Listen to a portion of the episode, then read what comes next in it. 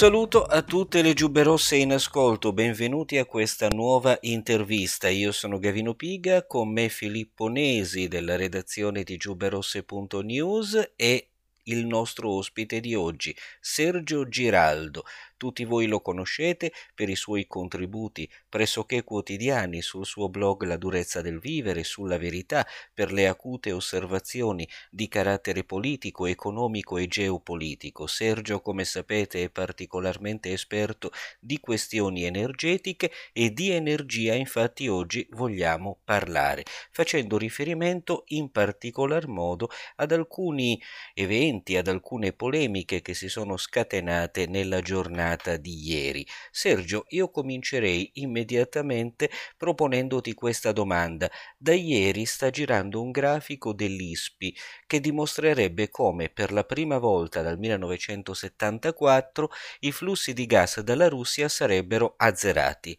La notizia è stata ovviamente diffusa in particolare da quanti sostengono la solita narrazione, l'indipendenza dal gas russo è a portata di mano e la Russia strafranando. Ma come stanno esattamente le cose? Ma allora, intanto buonasera a tutti di nuovo. Eh, ci sono due punti secondo me. Il primo è che non è verissimo che non, che, sia la prima volta che non arriva gas russo in Italia perché eh, saltuariamente è già successo, ecco, sono stati diversi problemi in passato eh, per cui eh, siamo stati anche per diversi giorni senza gas proveniente dalla Russia. Ad esempio in occasione di una, di una precedente crisi sui pagamenti dei diritti di transito del gas proprio tra Ucraina e Russia in passato, mi pare 2008, forse 2009, poi ci sono stati vari incidenti, quindi insomma è già successo, ma al di là di questo, che è una, così, una nota più, più di colore che di altro, io penso che esaminando il grafico che non avevo visto, ma che mi è, mi è, stato fatto notare, penso che chi ha fatto il grafico stia confondendo un po' le cose, perché eh, penso che nel grafico eh, famoso in cui si dice che eh, abbiamo importato 0 metri cubi, in realtà eh, si stia considerando semplicemente il valore netto delle entrate e delle uscite dal punto di ingresso Tarvisio, che è quello che per l'Italia porta il gas dalla Russia. Perché se invece si vanno a esaminare i dati giornalieri che SNAM pubblica, in realtà ci sono dei transiti sia in ingresso in Italia che in uscita in Italia, che in uscita dall'Italia, pardon, verso l'Austria, quindi sempre sullo stesso punto di Tarvisio, eh, per valori praticamente identici. Quindi di fatto il saldo import-export su quel punto è vero che è zero, ma non è vero che non arriva gas russo, perché il gas russo da Tarvisio in questi giorni sta entrando, ma allo stesso tempo sta uscendo una quantità di gas dall'Italia verso l'Austria più o meno simile come volumi. Per cui è vero che il saldo è zero, ma, ma il gas arriva, ecco. Tutto lì mi sembra che si stia considerando un, un dato eh, che, che, non è quello del flusso di importazione, ma che è quello del saldo del punto di import, che è un'altra cosa. Detto questo, eh, oggi il gas dalla Russia arriva ancora in Europa attraverso il gasdotto Brotherhood, che è quello che attraversa l'Ucraina e che sfocia poi in Slovacchia, da lì in Austria e poi quindi in Italia. E arriva poi anche dalla parte, diciamo, sud, l'ingresso in Bulgaria dalla Turchia, quello del Turkstream. Eh, il flusso che arriva in Italia, o meglio, diciamo così, il flusso che passa dall'Ucraina e arriva in Europa, eh, è ancora intorno ai 35-38 milioni di metri cubi giorno, che diciamo, proiettati su una base eh, annuale farebbero circa tra i 10 e i 12 miliardi di metri cubi, quindi un volume comunque ancora abbastanza importante, eh, che è quello che normalmente viene considerato marginale, cioè quello che va a saturare la domanda e che quindi permette di stare sostanzialmente tranquilli dal punto di vista del bilanciamento. Oggi siamo in una situazione per cui un po' tutta l'Europa ha molto gas rispetto alla domanda, quindi quando si parla dei prezzi attualmente in vigore sul breve termine, e cioè il TTF cosiddetto day ahead per le consegne giornaliere e eventualmente anche per il mese immediatamente successivo, abbiamo visto che ci sono stati dei, dei cari dei prezzi abbastanza significativi. Ma questo è dovuto proprio al fatto che siamo in una condizione in cui gli stoccaggi di tutta Europa ormai sono strapieni, uh, la temperatura mh, in Europa è più alta rispetto alla media di 6-7 gradi addirittura, quindi abbiamo avuto un ottobre molto caldo rispetto alla media usuali e, e quindi diciamo nessuno o quasi nessuno sta usando il gas per scaldarsi.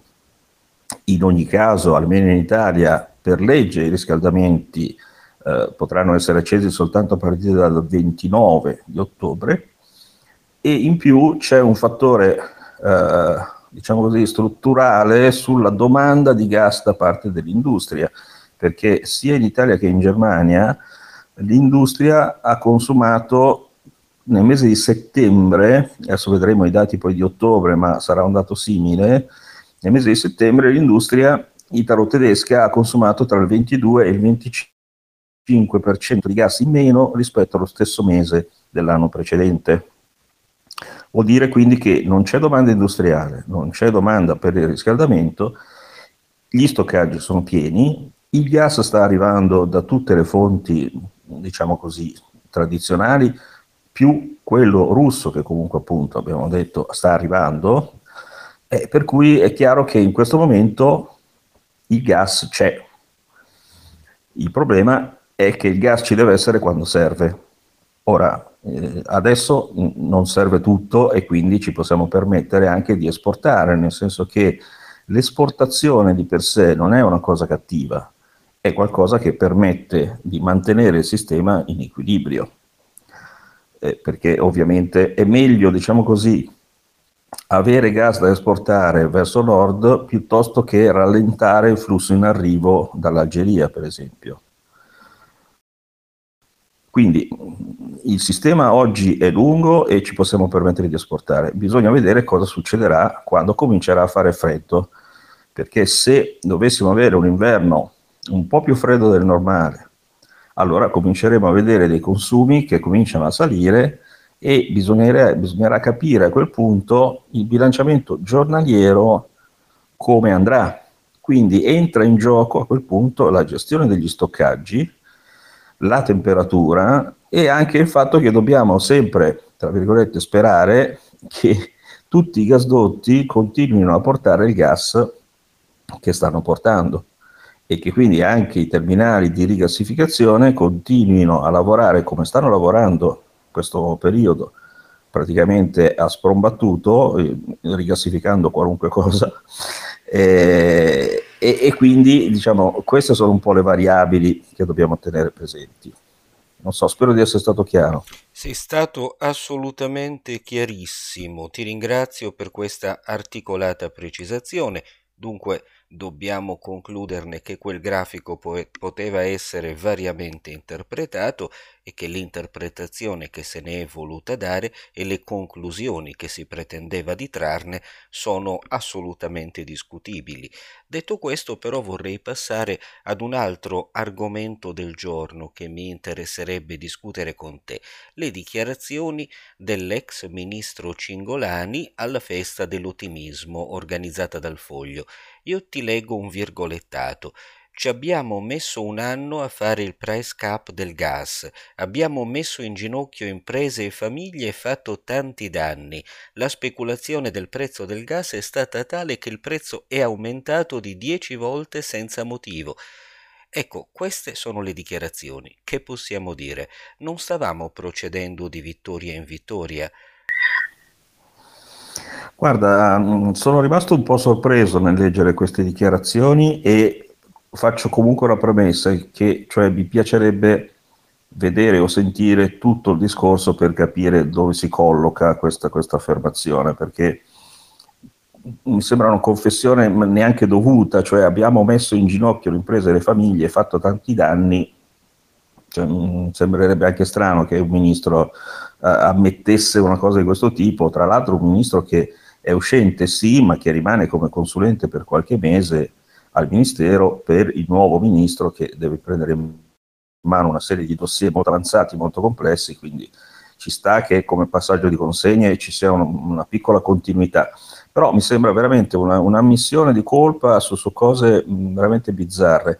E, e, ancora più bizzarro è, è, dire che abbiamo il, il price cap del gas, perché in realtà non abbiamo nessun price cap, come del resto si è affrettato a spiegare eh, Olaf Scholz subito dopo la fine del Consiglio europeo, in cui invece molti hanno detto ecco abbiamo portato a casa il price cap. E allora siccome la materia è molto tecnica, cioè il mercato del gas è molto complesso, così come quello elettrico, anzi quello elettrico se possibile forse anche di più. Eh, quindi è facile, semplificando, dire anche delle castronerie, per cui io capisco anche che molti giornalisti, come è giusto, non siano specialisti, non è che tutti possano sapere tutto, e in fondo neanche i ministri non è che possono sapere tutto. Però secondo me qui abbiamo un classico esempio di come il ministro tecnico in realtà non serve assolutamente a nulla rispetto alla risoluzione dei problemi. E cioè Cingolani è un fisico che probabilmente sa spiegare benissimo uh, come funziona il flusso di elettroni dove c'è una differenza di potenziale per spiegare il voltaggio, per, per spiegare come funziona una centrale magari elettrica, ma il mercato poi, o meglio il sistema gas e il sistema elettrico, sono tutta un'altra cosa perché sono un complesso di, come dire, ci sono un complesso di conoscenze molto differenziato eh, che vanno conosciute tutte. Esempio, c'è un tema geopolitico, per esempio, e questo è evidente ormai a tutti, ma c'è anche un tema specifico di come funzionano i gasdotti, di come funzionano i contratti per portare il gas attraverso i gasdotti e di come è fatta la regolazione, cioè la regolamentazione, cioè le leggi, le direttive comunitarie, le leggi europee, le leggi italiane, eccetera, che regolano un po' tutto il sistema e i rapporti internazionali tra operatori. In più c'è la disciplina del mercato, generale mercato interno UE, e la disciplina specialistica del mercato gas interno UE. Cioè c'è un complesso di conoscenze davvero ramificato per cui il tecnico di per sé, cioè l'ingegnere, non so come dire, o il fisico, è, poco ci azzecca, come direbbe il, di Pietro. Sì, eh, lui insiste sul fatto che l'accordo sul price cap praticamente ormai c'è, è sul tavolo e bisogna semplicemente tradurre, leggo un altro virgolettato, questo accordo europeo sul piano legislativo. Ci sono molti dettagli su cui gli Stati membri hanno margini per cambiare completamente il panorama. Dunque l'accordo c'è, bisogna dargli un'articolazione politica concreta. Sì, sì, questo è anche quello che ha detto uh, Mario Draghi in conferenza stampa venerdì. Uh, qui ci sono visioni un po' diverse perché da un certo punto di vista è vero, questo è quello che dicono, ma allo stesso tempo, siccome la norma è tutta da scrivere, eh, nella realtà eh, non c'è ancora niente, cioè c'è un accordo che dice bisogna fare un corridoio per il prezzo. Ecco, se a voi questa cosa sembra una cosa chiara, definita, a me no. Quindi bisogna vedere come scrive. Beh, è suggestiva, è suggestiva È suggestiva perché ricorda un po, corrid- un po', la mucca nel corridoio di Bersani oppure, oppure, oppure il corridoio de, de, de, del film Shining dove c'era questo bambino col triciclo che eh, scorrazzava in questi corridoi. Però eh, il corridoio per il prezzo bisogna capire come è fatto, come funziona e soprattutto che effetti reali avrà perché va capito poi se questo scoraggia i fornitori, gli esportatori di gas dal partecipare al mercato europeo, è chiaro che diventa più un danno che non una, una utilità. Per cui, ripeto, eh, sì, può essere anche che questa cosa sia stata decisa, ma in realtà non è deciso niente finché non è scritto, non vediamo come funziona e capiamo che risvolti ha il fatto che Olaf Scholz si sia premurato di dire che non è un cap, ma che la Germania al massimo vuole limitare i picchi di prezzo già è una distinzione importante e questo significa che sulla sostanza del provvedimento in realtà non c'è ancora un accordo e che quindi bisogna vedere come lo scriverà la Commissione che quindi poi lo riproporrà al Consiglio. Quindi qui c'è ancora del tempo e c'è ancora della discussione da fare. Lo stesso vale per tutti gli altri provvedimenti, tra virgolette, che sono stati decisi, anche lì, tra virgolette, in sede di Consiglio. Mm, mi sembra che le cose più concrete siano in realtà quelle che riguardano la solidarietà tra paesi e gli acquisti congiunti di gas, che sono, guarda caso, le cose che più interessano la Germania, perché è la Germania il, il punto debole della struttura gas europea in questo momento e penso anche per tutto il prossimo anno, anno e mezzo. Ecco. So eh, eh, Sergio, sì, prego. No, una domanda, mi riallaccio a quello che hai appena detto. Mi pare che lo stesso stia accadendo anche al di fuori della, dell'Unione Europea eh, a livello di G7 per quanto riguarda eh, il price cap sul petrolio russo, cioè anche lì si è partiti, mi pare, eh, con ambizioni molto alte, però diceva Bloomberg eh, ieri che alla fine gli americani stanno pensando a un prezzo addirittura superiore a 60 dollari a barile, che poi non è così lontano dai 74 a cui viene venduto, eh, da quello che mi risulta, l'Urals russo. Cioè fondamentalmente mh, mi pare che la montagna stia partorendo un topolino anche lì, perché si rendono conto che abbassare troppo sarebbe sostanzialmente un invito a Putin a dire bene, chiudo tutto. Uh, il prezzo di mercato ovviamente ser- lascerebbe le cose inalterate, quindi cercano di fare qualcosa spuntando il prezzo.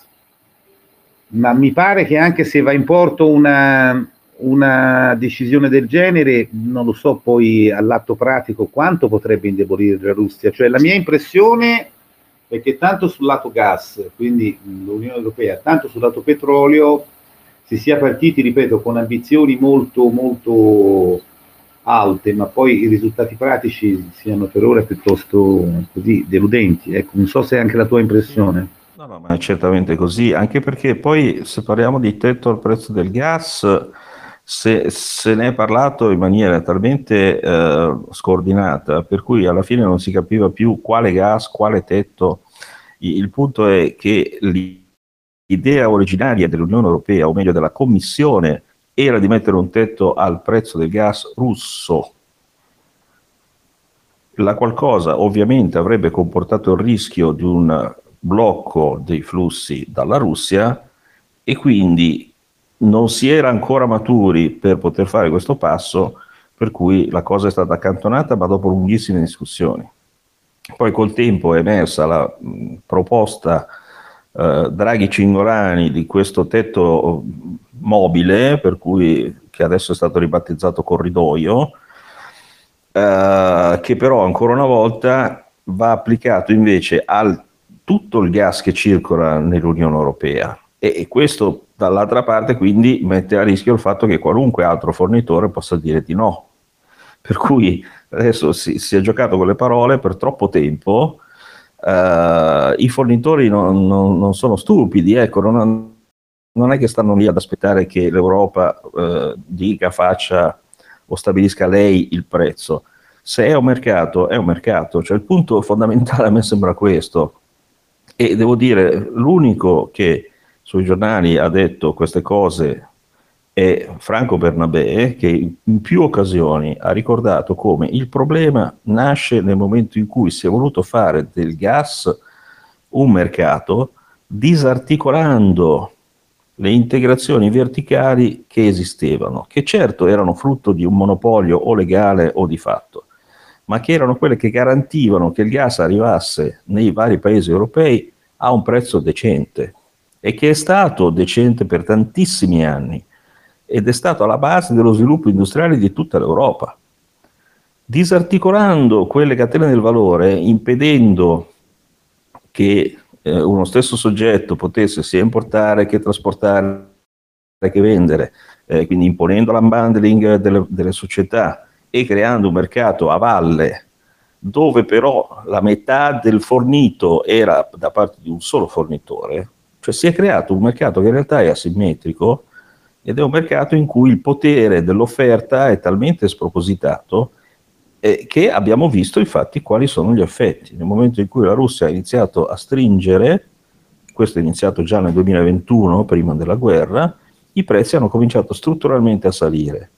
In concomitanza con che cosa? Con l'ondata green che ha disincentivato gli investimenti in gas e in petrolio, nelle fonti fossili tradizionali, perché chiaramente c'era la spinta del Green Deal ad andare sulle rinnovabili, sull'auto elettrica, eccetera, eccetera. Ma questa concomitanza è stata disastrosa, per cui noi oggi paghiamo certamente un problema con la Russia, questo è evidente, ma paghiamo soprattutto e prima ancora le decisioni politiche, economiche che sono state prese dall'Unione Europea, che da mercato comune, qual era prima del 92, si è trasformato in un unico soggetto che su base mercantilistica attua delle politiche commerciali che sono disastrose per l'intero pianeta. Cioè oggi l'Unione Europea è un fattore di destabilizzazione dell'economia mondiale. A questo proposito, non so se tu hai letto sempre Bloomberg, eh, ci riporta le affermazioni di Macron. Questa è una notizia di stamattina. Non ho letto. Allora. Eh, no, no, eh, ma eh, insomma eh, sono critiche agli Stati Uniti e alla Norvegia, mh, testuali parole, fanno veri super profitti mm. e beneficiano di un reddito da guerra geopolitica. Cioè oggi, dopo circa otto mesi dall'inizio della guerra, mh, si ammette apertamente quello che tanti di noi avevano, no? inutilmente eh, provato a dire, e, rende, e, addirittura l'Unione Europea è arrivata a criticare, eh, scusi, chiedo scusa, ma Macron ha detto che gli Stati Uniti fanno sostanzialmente concorrenza sleale. E ha parlato dell'Inflation Reduction Act che fornisce ad esempio i sussidi per le auto elettriche e altre questioni e insomma si sono accorti che effettivamente questa situazione sta svantaggiando l'Europa e avvantaggiando gli Stati Uniti. Eh, come avranno fatto ad accorgersene? Ecco. Veramente è misterioso, incredibile. Eh, sai, qui io in effetti ho già parlato di questo in un articolo di qualche giorno fa sulla verità, eh, perché effettivamente sia Francia che Germania, in combinata, l'uno pochi giorni dopo l'altro, hanno iniziato a dire questa cosa, no? per cui sì, la Norvegia ma soprattutto gli Stati Uniti stanno facendo extra profitti grazie alla crisi europea e quindi diciamo così sarebbe opportuno un maggior coinvolgimento, no? essere un po' più fair da parte degli Stati Uniti. Benissimo, però il tema è che l'Unione Europea ha la primavera scorsa rinunciato, annunciato di rinunciare al gas proveniente dalla Russia senza avere prima pensato ha un piano B. Cioè, prima ha annunciato che avrebbe fatto meno del gas russo, dopodiché siamo tutti partiti eh, in giro per il mondo a cercare questo gas. Ma, eh, Ma è andata proprio così, è andata proprio così. Eh, quindi voglio dire, se tu pensi di fare quella mossa, beh, almeno prima premurati, che ne so, di fare un contratto a lungo termine con gli Stati Uniti con un prezzo predefinito prima che i prezzi esplodano perché tu dici che vuoi rinunciare al gas russo. Queste cose sembrano talmente normali, banali, da, da, da commerciale, no? E, e, mi sembra strano che adesso si venga a dire che eh, eh gli Stati Uniti stanno facendo extra profitti con l'LNG, eh, ma certo, perché comunque eh, la nostra domanda è rimasta più o meno stabile fino a un mese fa e quindi noi il gas l'abbiamo sempre avuto bisogno.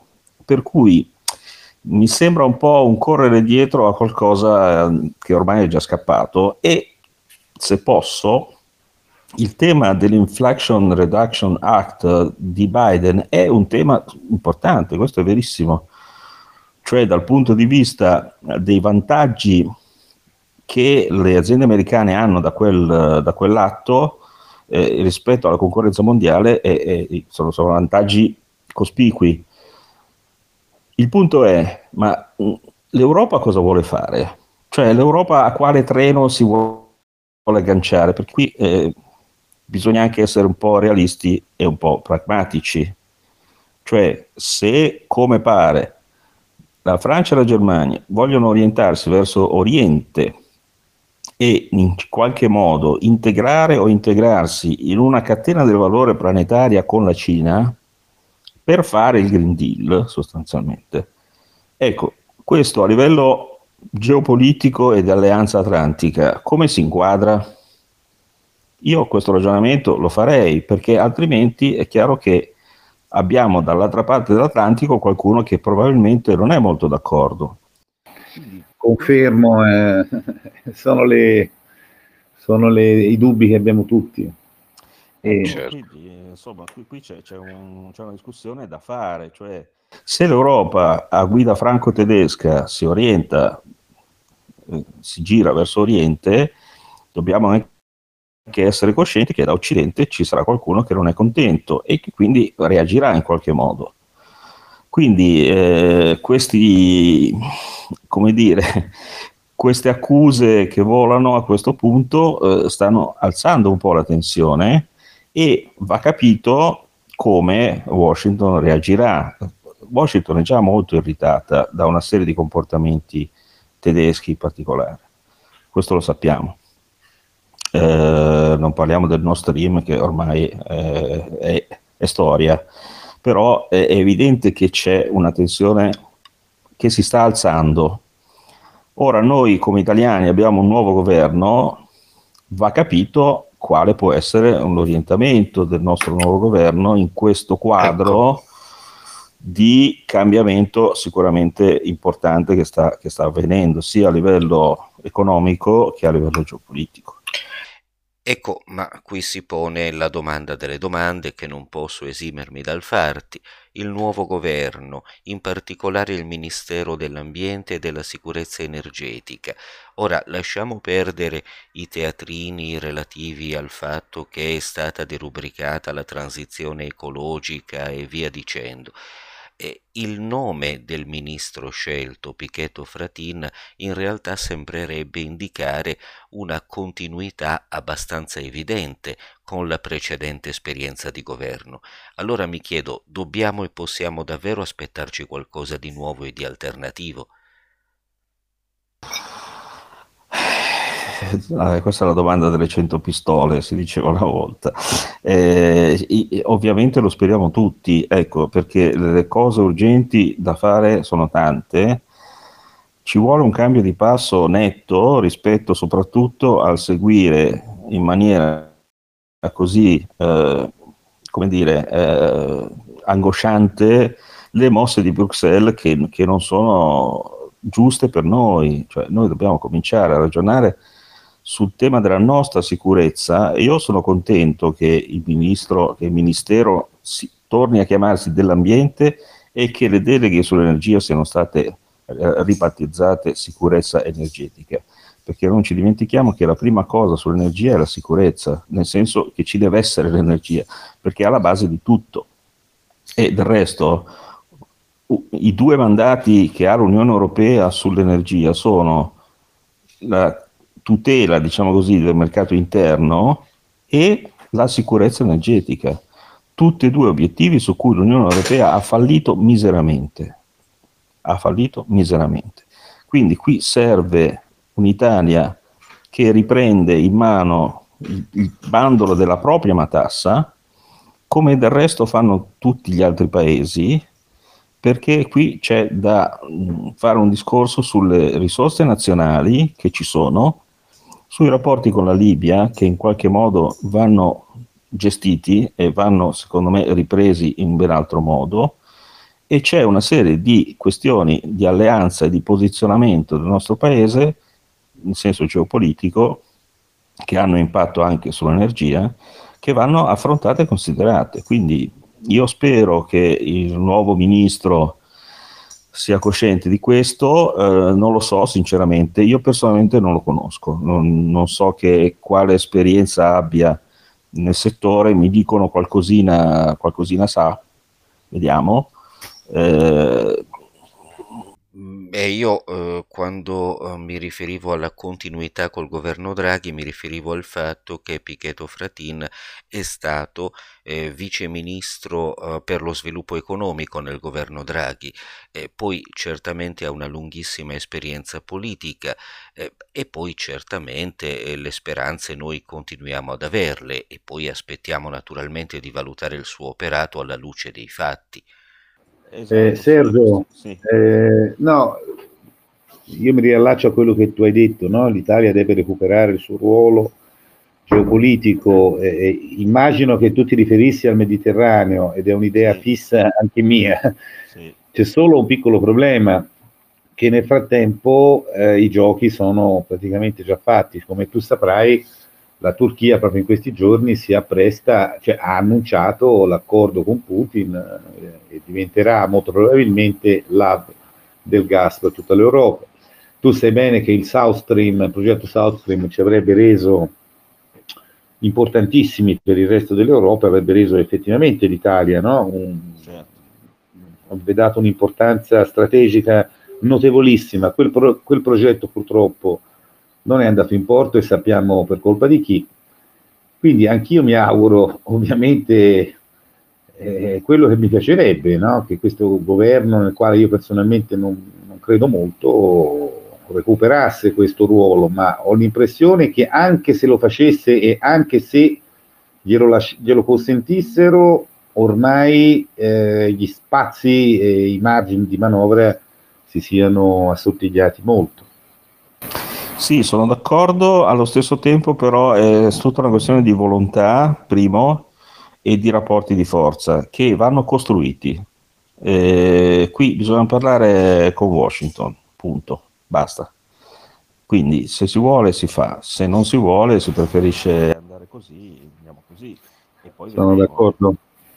Sono d'accordo, diciamo, gli esordi di questo governo non mi pare siano particolarmente incoraggianti da questo punto di vista. Eh, vediamo, io come speriamo, dico, speriamo, un mesetto, certo. un mesetto glielo darei, vediamo i primi atti concreti, dopodiché giudicheremo. Certo, sulla carta, insomma, boh, ecco, al momento boh.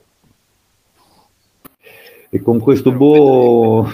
sì, su questa boh, nota possiamo anche chiudere, possiamo la... chiudere la nostra conversazione. Io voglio ringraziare tanto Sergio Giraldo per averci aggiornato per questo breve eh, ma molto interessante e puntuale aggiornamento e comunque sia seguiremo certamente quello che accadrà e saremo sempre qua per commentarlo e quindi speriamo di poterti riavere eh, molto presto per poter commentare insieme i primi atti di questo governo. Grazie, grazie mille a voi. Grazie Sergio, grazie, grazie Gavino e buonasera a tutti.